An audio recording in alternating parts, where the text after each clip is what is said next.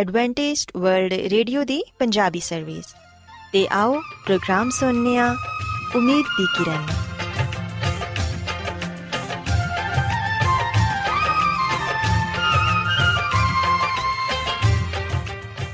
ਸਾਥਿਓ, ਮੈਂ ਤੁਹਾਡੀ ਮੇਜ਼ਬਾਨ ਫਰਾਸਲੀਮ ਪ੍ਰੋਗਰਾਮ ਉਮੀਦ ਦੀ ਕਿਰਨ ਦੇ ਨਾਲ ਤੁਹਾਡੀ ਖidmat 'ਚ ਹਾਜ਼ਰ ਹਾਂ।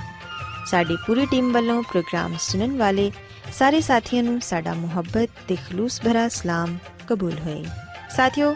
ਉਮੀਦ ਕਰਨੀਆ ਕਿ ਤੁਸੀਂ ਸਾਰੇ ਖੁਦਾ ਤਾਲਾ ਦੇ ਫਜ਼ਲੋ ਕਰਮ ਨਾਲ ਖੈਰੀਅਤ ਨਾਲ ਹੋ ਤੇ ਅੱਜ ਦੇ ਪ੍ਰੋਗਰਾਮ ਦੀ ਤਫਸੀਲ ਕੁਝ ਇਸ ਤਰ੍ਹਾਂ ਹੈ ਕਿ ਪ੍ਰੋਗਰਾਮ ਦਾ ਆਗਾਜ਼ ਇੱਕ ਖੂਬਸੂਰਤ ਗੀਤ ਨਾਲ ਕੀਤਾ ਜਾਏਗਾ ਤੇ ਗੀਤ ਦੇ ਬਾਅਦ ਖੁਦਾ ਦੇ ਖਾਦਮ ਅਜ਼ਮਤ ਇਮਨੁਅਲ ਖੁਦਾਵੰਦ ਦੇ ਇਲਾਹੀ ਪਾਕਲਾਮ ਚੋਂ ਪੈਗਾਮ ਪੇਸ਼ ਕਰਨਗੇ ਇਸ ਤੋਂ ਇਲਾਵਾ ਸਾਥੀਓ ਪ੍ਰੋਗਰਾਮ ਦੇ ਆਖਿਰ 'ਚ ਇੱਕ ਹੋਰ ਖੂਬਸੂਰਤ ਗੀਤ ਤੁਹਾਡੀ ਖidmat 'ਚ ਪੇਸ਼ ਕੀਤਾ ਜਾਏਗਾ ਸੋ ਆਓ ਅੱਜ ਦੇ ਪ੍ਰੋਗਰਾਮ ਦਾ ਆਗਾਜ਼ ਇਸ ਰੂਹਾਨੀ ਗੀਤ ਨਾਲ ਕਰਨੇ ਆ।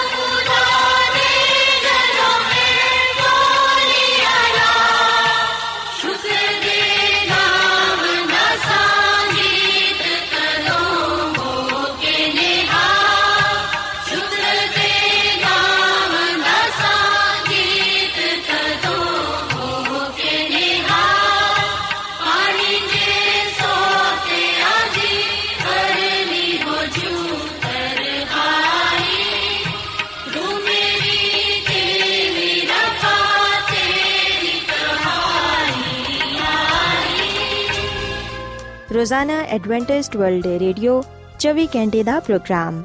ਜਨੂਬੀ ਏਸ਼ੀਆ ਦੇ ਲਈ ਪੰਜਾਬੀ ਉਰਦੂ ਅੰਗਰੇਜ਼ੀ ਸਿੰਧੀ ਤੇ ਦੂਜੀਆਂ ਬਹੁਤ ਸਾਰੀਆਂ ਜ਼ੁਬਾਨਾਂ ਵਿੱਚ ਨਸ਼ਰ ਕਰਦਾ ਹੈ ਸਿਹਤ ਮਤਵਾਜ਼ਨ ਖੁਰਾਕ تعلیم ਖਾਨਦਾਨੀ ਜ਼ਿੰਦਗੀ ਤੇ ਬਾਈਬਲ ਮੁਕੱਦਸ ਨੂੰ ਸਮਝਣ ਦੇ ਲਈ ਐਡਵੈਂਟਿਸਟ ਵਰਲਡ ਰੇਡੀਓ ਜ਼ਰੂਰ ਸੁਨੋ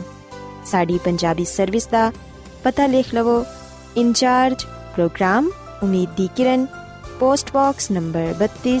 Lahore Pakistan Adventist World Radio ਵੱਲੋਂ ਪ੍ਰੋਗਰਾਮ ਉਮੀਦ ਦੀ ਕਿਰਨ ਨਿਸ਼ਰ ਕੀਤਾ ਜਾ ਰਿਹਾ ਹੈ ਹੁਣ ਵੇਲੇ ਕਿ ਅਸੀਂ ਖੁਦਾ ਦੇ ਪਾਕ ਕਲਾਮ ਚੋਂ ਪੈਗਾਮ ਸੁਣੀਏ ਤੇ ਅੱਜ ਤੁਹਾਡੇ ਲਈ ਪੈਗਾਮ ਖੁਦਾ ਦੇ ਖਾਦਮ ਅਜ਼ਮਤ ਇਮਨੁਅਲ ਪੇਸ਼ ਕਰਨਗੇ ਤੇ ਆਓ ਆਪਣੇ ਦਿਲਾਂ ਨੂੰ ਤਿਆਰ ਕਰੀਏ ਤੇ ਖੁਦਾ ਦੇ ਕਲਾਮ ਨੂੰ ਸੁਣੀਏ ਯਿਸੂ ਮਸੀਹ ਦੇ ਨਾਮ ਵਿੱਚ ਸਾਰੇ ਸਾਥੀਆਂ ਨੂੰ ਸਲਾਮ। ਸਾਥੀਓ, ਮੈਂ ਮਸੀਹ ਯਿਸੂ ਵਿੱਚ ਤੁਹਾਡਾ ਖਾਦਮ ਅਜ਼ਮਤ ਇਮਾਨੁਅਲ, ਪਾਕ ਕਲਾਮ ਦੇ ਨਾਲ ਤੁਹਾਡੀ ਖਿਦਮਤ ਵਿੱਚ ਹਾਜ਼ਰ ਹਾਂ ਤੇ ਮੈਂ ਖੁਦਾਮਦ ਖੁਦਾ ਦਾ ਸ਼ੁਕਰ ਅਦਾ ਕਰਨਾ ਮੈਂ ਕਿ ਅੱਜ ਮੈਂ ਤੁਹਾਨੂੰ ਇੱਕ ਵਾਰ ਫੇਰ ਖੁਦਾਵੰਦ ਦਾ ਕਲਾਮ ਸੁਣਾ ਸਕਣਾ ਸਾਥੀਓ, ਆਓ ਆਪਣੇ ਈਮਾਨ ਦੀ ਮਜ਼ਬੂਤੀ ਤੇ ਈਮਾਨ ਦੀ ਤਰੱਕੀ ਦੇ ਲਈ ਖੁਦਾਵੰਦ ਦੇ ਕਲਾਮ ਨੂੰ ਸੁਣਨੇ ਆ ਅੱਜ ਅਸੀਂ ਖੁਦਾਵੰਦ ਦੇ ਕਲਾਮ ਚੋਂ ਸ਼ਾਦੀ ਤੇ ਤਲਾਕ ਦੇ ਬਾਰੇ ਜਾਣਾਂਗੇ ਤੇ ਇਸ ਗੱਲ ਨੂੰ ਸਿੱਖਾਂਗੇ ਕਿ ਖੁਦਾਵੰਦ ਦਾ ਕਲਾਮ ਸਾਨੂੰ ਇਹਦੇ ਬਾਰੇ ਕੀ تعلیم ਦਿੰਦਾ ਹੈ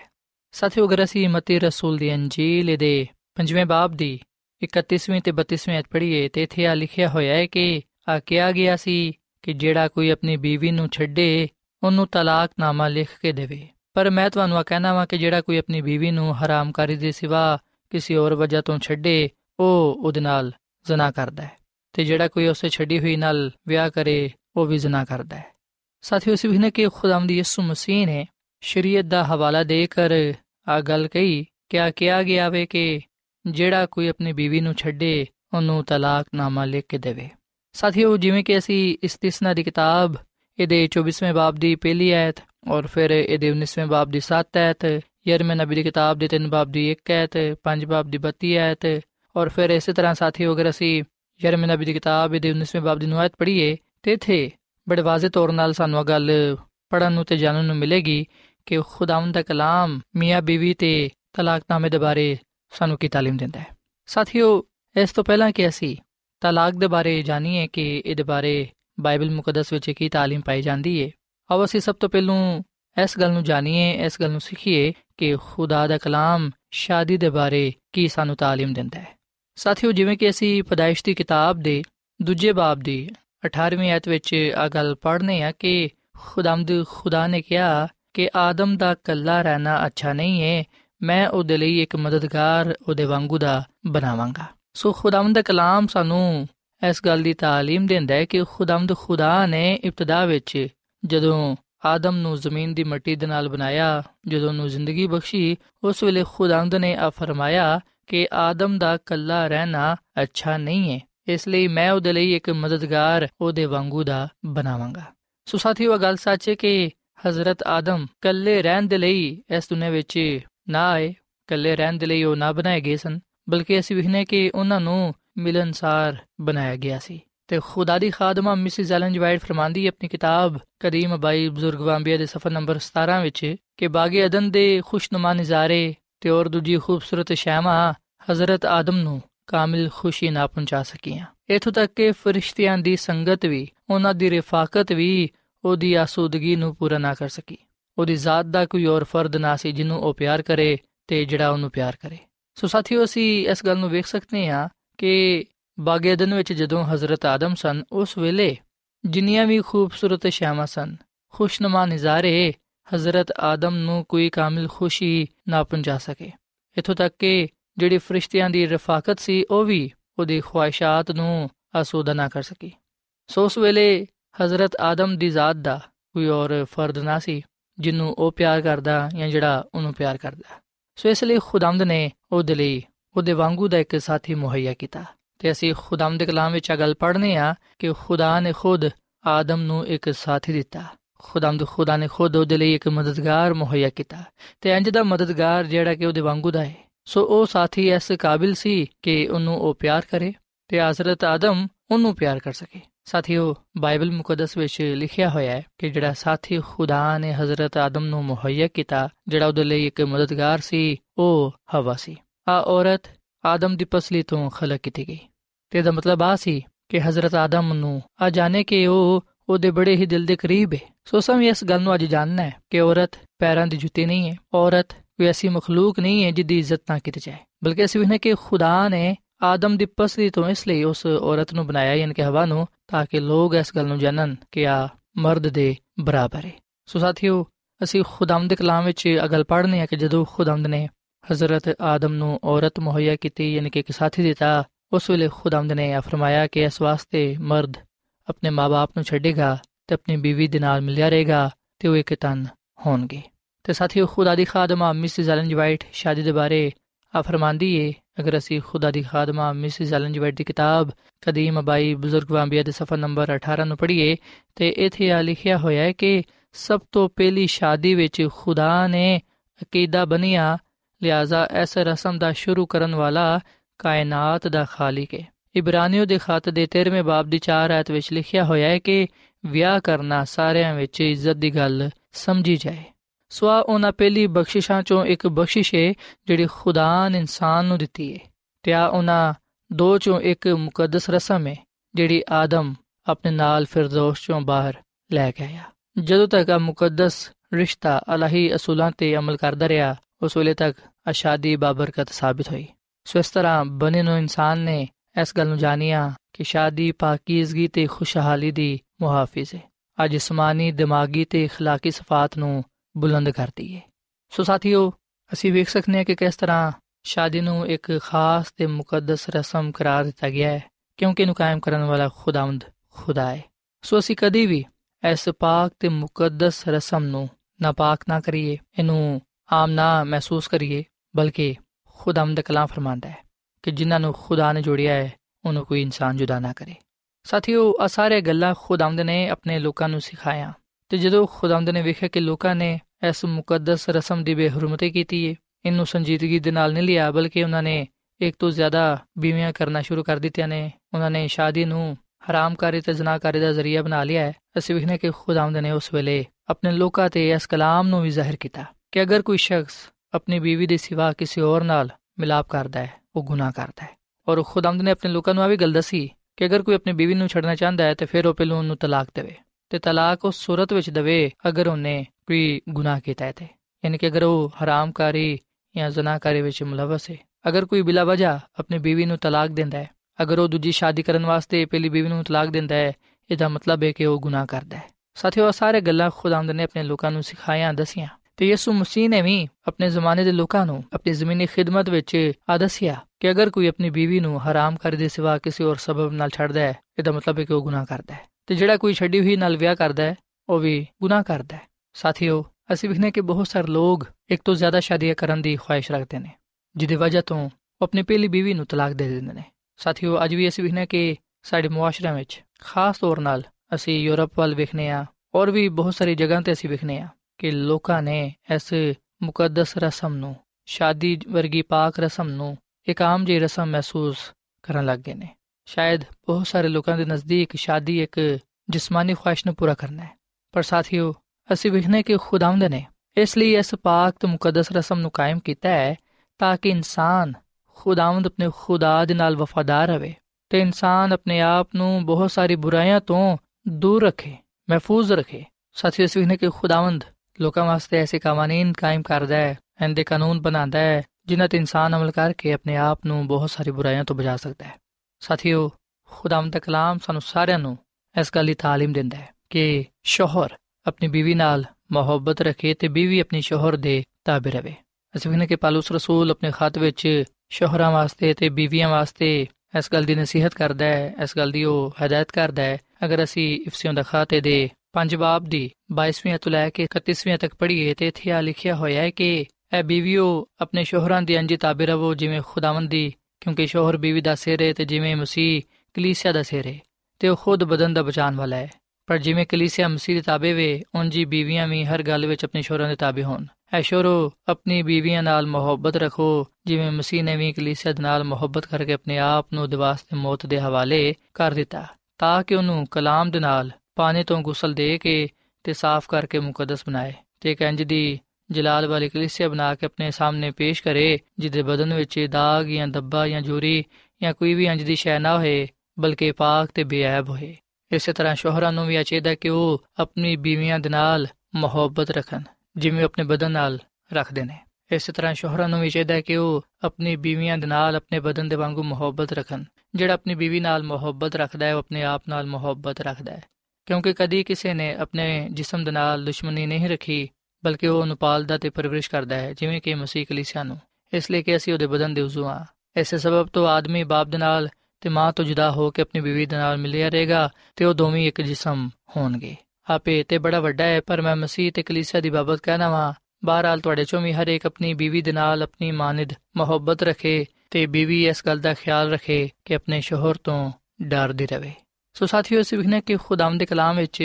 ਇਸ ਗੱਲ ਤੇ ਜ਼ੋਰ ਦਿੱਤਾ ਗਿਆ ਹੈ ਕਿ ਜਿਹੜੇ ਸ਼ੋਹਰ ਨੇ, ਉਹ ਆਪਣੀ ਬੀਵੀਆਂ ਦੇ ਨਾਲ ਮੁਹੱਬਤ ਰੱਖਣ ਤੇ ਜਿਹੜੀ ਬੀਵੀਆਂ ਨੇ, ਉਹ ਆਪਣੇ ਸ਼ੋਹਰਾਂ ਦੇ ਤਾਬੇ ਰਹਿਣ। ਜਦੋਂ ਅਸੀਂ ਇਹਨਾਂ ਗੱਲਾਂ ਤੇ ਅਮਲ ਕਰਨੇ ਆ, ਉਸ ਵੇਲੇ ਅਸੀਂ ਖੁਦਾਮਦ ਆਪਣੇ ਖੁਦਾ ਦੇ ਨਾਲ ਮੁਹੱਬਤ ਰੱਖਣ ਵਾਲੇ ਬਣਨੇ ਆ। ਪਰ ਸਾਥੀਓ, ਜਦੋਂ ਸਾਡੇ ਜ਼ਿਹਨਾਂ ਵਿੱਚ ਆ ਸੋਚ ਆ ਜਾਂਦੀ ਹੈ ਕਿ ਅਸਾਂ ਆਪਣੀ ਬੀਵੀ ਨੂੰ ਛੱਡਣਾ ਹੈ ਤੇ ਦੂਜੀ ਔਰਤ ਨੂੰ ਆਪਣੀ ਬੀਵੀ ਬਣਾਣਾ ਹੈ ਯਾਦ ਰੱਖੋ ਕਿ ਉਸ ਵੇਲੇ ਅਸੀਂ ਖੁਦਾ ਦੀ ਮੁਹੱਬਤ ਦਾ ਇਨਕਾਰ ਕਰਨੇ ਆ। ਆਪਣੇ ਈਮਾਨ ਤੋਂ ਫਿਰ ਜਾਣੇ ਆ।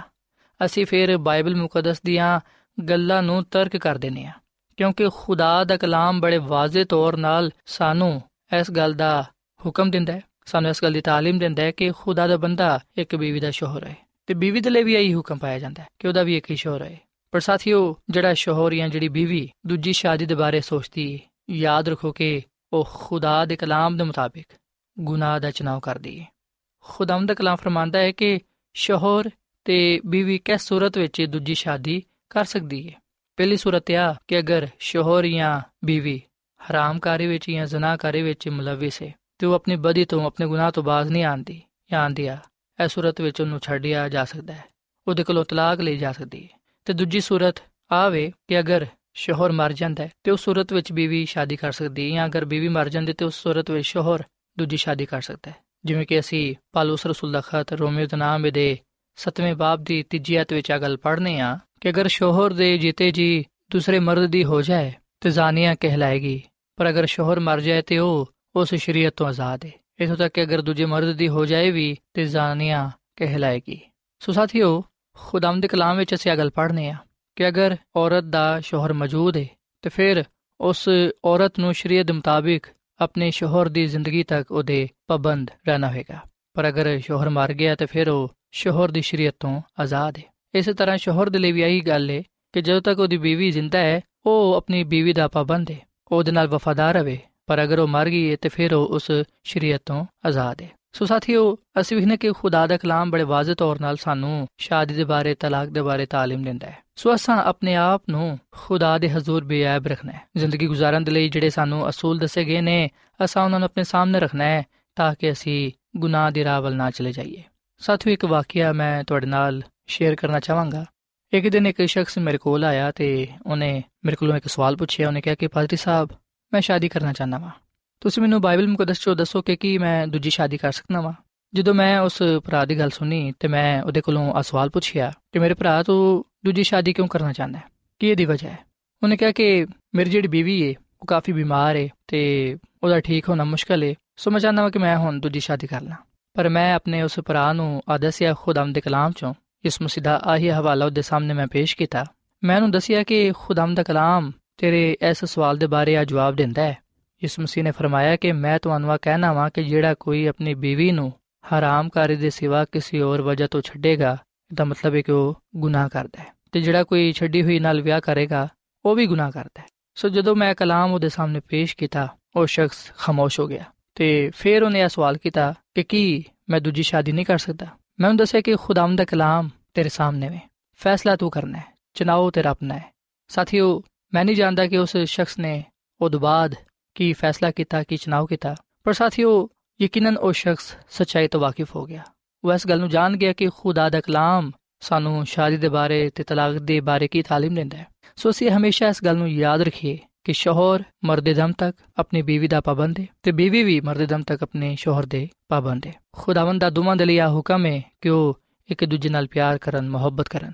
ਇੱਕ ਦੂਜੇ ਦਾ ਸਾਥ ਦੇਣ, ਦੁੱਖ ਸੁੱਖ ਵਿੱਚ, ਬਿਮਾਰੀ ਵਿੱਚ ਇੱਕ ਦੂਜੇ ਨੂੰ ਤਸੱਲੀ ਦੇਣ। ਸਾਥੀਓ, ਜਿਵੇਂ ਯਿਸੂ ਮਸੀਹ ਨੇ ਆਪਣੀ ਕਲੀਸਿਆ ਦੇ ਨਾਲ ਮੁਹੱਬਤ ਰੱਖੀ, ਜਿਵੇਂ ਯਿਸੂ ਮਸੀਹ ਨੇ ਆਪਣੀ ਕਲੀਸਿਆ ਦੇ ਲਈ ਆਪਣੀ ਜਾਨ ਦੇ ਦਿੱਤੀ, ਉਸੇ ਤਰ੍ਹਾਂ ਸ਼ੋਹਰਾਂ ਨੂੰ ਚਾਹੀਦਾ ਕਿ ਉਹ ਆਪਣੀ ਬੀਵੀਆਂ ਦੇ ਨਾਲ ਮੁਹੱਬਤ ਰੱਖਣ। ਉਹਨਾਂ ਨਾਲ ਵਫਾਦਾਰ ਰਹਿਣ ਤੇ ਬੀਵੀਆਂ ਨੂੰ ਵੀ ਚਾਹੀਦਾ ਕਿ ਉਹ ਵੀ ਆਪਣੇ ਸ਼ੋਹਰਾਂ ਦੇ ਨਾਲ ਮੁਹੱਬਤ ਰੱਖਣ ਸੋ ਸਾਥੀਓ ਖੁਦਾਵੰਦ ਦਾ ਕਲਾਮ ਸਾਨੂੰ ਬੜੇ ਵਾਜ਼ਿਹ ਤੌਰ ਨਾਲ ਇਸ ਗੱਲ ਦੀ تعلیم ਦਿੰਦਾ ਹੈ ਕਿ ਸ਼ਾਦੀ ਇੱਕ ਪਾਕ ਤੇ ਮੁਕੱਦਸ ਰਸਮ ਹੈ ਜਿਹਨੂੰ ਕਾਇਮ ਕਰਨ ਵਾਲਾ ਖੁਦਾ ਹੈ ਤੇ ਉਹ ਚਾਹੁੰਦਾ ਹੈ ਕਿ ਅਸੀਂ ਆਪਣੇ ਆਪ ਨੂੰ ਹਰ ਤਰ੍ਹਾਂ ਦੀ ਬੁਰਾਈ ਤੋਂ ਦੂਰ ਰੱਖੀਏ ਅਸੀਂ ਉਹਨਾਂ ਕਾਨੂੰਨ ਤੇ ਜਿਹੜੇ ਕਿ ਸ਼ਾਦੀ ਦੇ ਬਾਰੇ ਨੇ ਉਹਨਾਂ ਤੇ ਪੂਰਾ ਉਤਰੀਏ ਤਾਂ ਕਿ ਅਸੀਂ ਖੁਦਾ ਦੇ ਹਜ਼ੂਰ ਮਕਬੂਲ ਠਹਿਰੀਏ ਸਾਥੀਓ ਖੁਦਾਵੰਦ ਉਸ ਮੀਆਂ ਬੀਵੀ ਤੋਂ ਖੁਸ਼ ਹੁੰਦਾ ਹੈ, ਜਿਹੜਾ ਇੱਕ ਦੂਜੇ ਨਾਲ ਮੁਹੱਬਤ ਕਰਦਾ ਹੈ, ਪਿਆਰ ਕਰਦਾ ਹੈ, ਆਪਣੇ ਖਾਨਦਾਨ ਨੂੰ ਮਜ਼ਬੂਤ ਬਣਾਉਂਦਾ ਹੈ ਤੇ ਖੁਦਾਵੰਦ ਆਪਣੇ ਖੁਦਾ ਦੇ ਨਾਲ ਵਫਾਦਾਰ ਰਹਿੰਦਾ ਹੈ। ਯਕੀਨਨ ਉਹ ਖਾਨਦਾਨ ਬਹੁਤ ਸਾਰੀ ਬੁਰਾਈਆਂ ਤੋਂ ਬਚਦਾ ਹੈ, ਯਕੀਨਨ ਉਹ ਖਾਨਦਾਨ ਨਜਾਤ ਪਾਉਂਦਾ ਹੈ ਤੇ ਖੁਦਾਵੰਦ ਕੋਲੋਂ ਬਰਕਤ ਤੇ ਬਰਕਤ ਪਾਉਂਦਾ ਹੈ। ਸੋ ਸਾਥੀਓ, ਅਗਰ ਸਾਡੇ ਜ਼ਿਹਨਾਂ ਵਿੱਚ ਬੁਰੀ ਸੋਚਾਂ ਨੇ, ਬੁਰੇ ਖਿਆਲਾਤ ਨੇ, ਬੁਰੇ ਮਨਸੂਬੇ ਨੇ, ਤੇ ਫਿਰ ਅੱਜ ਅਸੀਂ ਉਹਨਾਂ ਨੂੰ ਤਰਕ ਕਰੀਏ ਤੇ ਆਪਣੇ ਆਪ ਨੂੰ ਖੁਦਾ ਦੇ ਸਮਝ ਦਈਏ, ਆਪਣੇ ਆਪ ਨੂੰ ਹਰ ਤਰ੍ਹਾਂ ਦੀ ਬੁਰਾਈ ਤੋਂ ਮਹਿਫੂਜ਼ ਰੱਖੀਏ। ਅਸੀਂ ਆਪਣੇ ਆਪ ਨੂੰ ਖੁਦਾ ਦੇ ਹਜ਼ੂਰ ਪਾਕ ਸਾਫ਼ ਰੱਖੀਏ, ਕਿਉਂਕਿ ਖੁਦਾਵੰਦ ਦਾ ਚਾਹੁੰਦਾ ਹੈ ਕਿ ਅਸੀਂ ਪਾਕ ਬਣੀਏ, ਕਿਉਂਕਿ ਖੁਦਾਵੰਦ ਸਾਡਾ ਖੁਦਾ ਪਾਕ ਖੁਦਾ ਹੈ। ਸਾਥੀਓ, ਉਹ ਲੋਕ ਜਿਹੜੇ ਯਿਸੂ ਮਸੀਹ ਤੇ ਇਮਾਨ ਰੱਖਦੇ ਨੇ, ਜਿਹੜੇ ਆਪਣੇ ਆਪ ਨੂੰ ਪਾਕ ਸਾਫ਼ ਰੱਖਦੇ ਨੇ, ਖੁਦਾਵੰਦ ਖੁਦਾ ਉਹਨਾਂ ਦੇ ਨਾਲ ਕਲਾਮ ਕਰਦਾ ਹੈ ਕਿ ਮੈਂ ਉਹਨਾਂ ਵਿੱਚ ਵਸਾਂਗਾ, ਮੈਂ ਉਹਨਾਂ ਵਿੱਚ ਚਲਾ ਫਿਰਾਂਗਾ, ਮੈਂ ਉਹਨਾਂ ਦਾ ਖੁਦਾ ਹੋਵਾਂਗਾ ਤੇ ਉਹ ਮੇਰੀ ਉਮਤ ਹੋਣਗੇ। ਸੋ ਇਸ ਕਲਾਮ ਦੇ ਨਾਲ ਅੱਜ ਮੈਂ ਤੁਹਾਡੇ ਅੱਗੇ ਅਪੀਲ ਕਰਨਾ ਵਾ ਕਿ ਤੁਸੀਂ ਆਪਣੀ ਜ਼ਿੰਦਗੀ ਦੇ ਹਰ ਅਮਲ ਵਿੱਚ ਖੁਦਾ ਦੇ ਕਲਾਮ ਨੂੰ ਆਪਣੇ ਸਾਹਮਣੇ ਰੱਖੋ ਤੇ ਖੁਦਾਮਦ ਵਿੱਚ ਆਪਣੀ ਸ਼ਾਦੀशुदा ਜ਼ਿੰਦਗੀ ਨੂੰ ਬਾਬਰਕਤ ਬਣਾ ਸਕੋ। ਸੋ ਸਾਥੀਓ, ਇਸ ਵੇਲੇ ਮੈਂ ਤੁਹਾਡੇ ਨਾਲ ਮਿਲ ਕੇ ਦੁਆ ਕਰਨਾ ਚਾਹਨਾ ਸੋ ਮੈਂ ਚਾਹਾਂਗਾ ਕਿ ਤੁਸੀਂ ਵੀ ਅੱਜ ਆਪਣੇ ਆਪ ਨੂੰ ਖੁਦਾ ਦੇ ਸਾਹਮਣੇ ਪੇਸ਼ ਕਰੋ ਤੇ ਖੁਦਾ ਨੂੰ ਕਹੋ ਕਿ ਉਹ ਤੁਹਾਨੂੰ ਹਿੰਮਤ, ਤਾਕਤ ਦੇਵੇ ਕਿ ਤੁਸੀਂ ਗਲਤ تعلیم ਤੋਂ ਬੁਰੇ ਗੱਲਾਂ ਤੋਂ ਆਪਣੇ ਆਪ ਨੂੰ ਦੂਰ ਰੱਖੋ ਤੇ ਖੁਦਾਵੰਦ ਵਿੱਚ ਕਾਇਮ ਰਹਿੰਦੇ ਹੋਇਆਂ ਉਹਦੇ ਨਾਮ ਨੂੰ ਇੱਜ਼ਤ ਜਲਾਲ ਦੇ ਸਕੋ। ਸੋ ਆਓ ਸਾਥੀਓ, ਅਸੀਂ ਖੁਦਾਵੰਦ ਦੇ ਹਜ਼ੂਰ ਦੁਆ ਕਰੀਏ। ਐ ਜ਼ਮੀਨ ਤੇ ਆਸਮਾਨ ਦੇ ਖਾਲਕ ਤੇ ਮਾਲਿਕ ਜ਼ਿੰਦਾ ਖੁਦਾਵੰਦ। ਅਸੀਂ ਤੇਰਾ ਸ਼ੁਕਰ ਅਦਾ ਕਰਨੇ ਆ ਕਿਉਂਕਿ ਤੂੰ ਹੀ ਤਾਰੀਫ ਤੇ ਤਮਜੀਦ ਦੇ ਲਾਇਕ ਹੈ। ਐ ਖੁਦਾਵੰਦ, ਯਕੀਨਨ ਤੂੰ ਇਨਸਾਨ ਦੀ ਭਲਾਈ ਚਾਹਨਾ ਹੈ। ਇਸ ਲਈ ਤੂੰ ਇਨਸਾਨ ਨੂੰ ਜ਼ਿੰਦਗੀ ਗੁਜ਼ਾਰਨ ਦੇ ਲਈ ਸੁਨਹਿਰੇ ਅਸੂਲ ਦੱਸਣਾ ਹੈ। ਇੰਜ ਦੇ ਕਾਨੂੰਨ ਇਨਸਾਨ ਦੇ ਲਈ ਬਣਾਣਾ ਹੈ, ਜਿਨ੍ਹਾਂ ਵਿੱਚ ਇਨਸਾਨ ਦੀ ਭਲਾਈ ਪਾਈ ਜਾਂਦੀ ਹੈ ਐ ਖੁਦਾਵੰਦ, ਮੈਂ ਦੁਆ ਕਰਨਾ ਵਾਂ ਇਹਨਾਂ ਸ਼ਾਦੀशुदा ਅਫਰਾਦ ਦੇ ਲਈ ਤੂੰ ਇਹਨਾਂ ਨੂੰ ਬੜੀ ਬਰਕਤ ਦੇ। ਇਹਨਾਂ ਦੀ ਸ਼ਾਦੀशुदा ਜ਼ਿੰਦਗੀ ਨੂੰ ਖੁਸ਼ਹਾਲ ਬਣਾ। ਤੇ ਖੁਦਾਵੰਦ ਇਹਨਾਂ ਦੇ ਅੰਦਰ ਪਿਆਰ, ਮੁਹੱਬਤ ਇੱਕ ਦੂਜੇ ਦੇ ਲਈ ਪੈਦਾ ਕਰ, ਤਾਂ ਕਿ ਕਦੀ ਵੀ ਇੱਕ ਦੂਜੇ ਤੋਂ ਦੂਰ ਹੋਣ ਦਾ ਨਾ ਸੋਚਣ, ਬਲਕਿ ਪਿਆਰ ਤੇ ਮੁਹੱਬਤ ਵਿੱਚ ਰਹਿੰਦੇ ਹੋਇਆਂ ਤੇਰੇ ਨਾਮ ਨੂੰ ਜਲਾਲ ਦੇਣ। ਸਾਨੂੰ ਇਸ ਕਲਾਮ ਦੇ ਵਸੀਲੇ ਨਾਲ ਬੜੀ ਬਰਕਤ ਦੇ, ਕਿਉਂਕਿ ਇਹ ਸਭ ਕੁਝ ਮੰਗ ਲੈਨੇ ਆ ਇਸ ਮਸੀਹ ਦੇ ਨਾਮ ਵਿੱਚ। ਆਮੀਨ।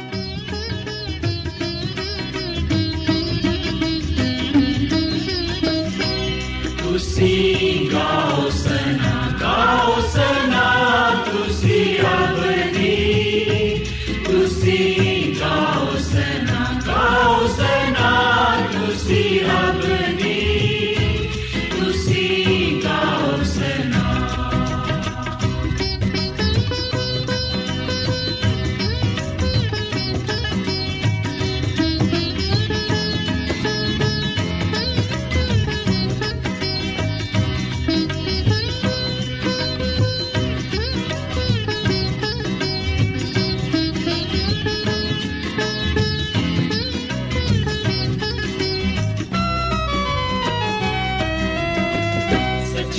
Benito.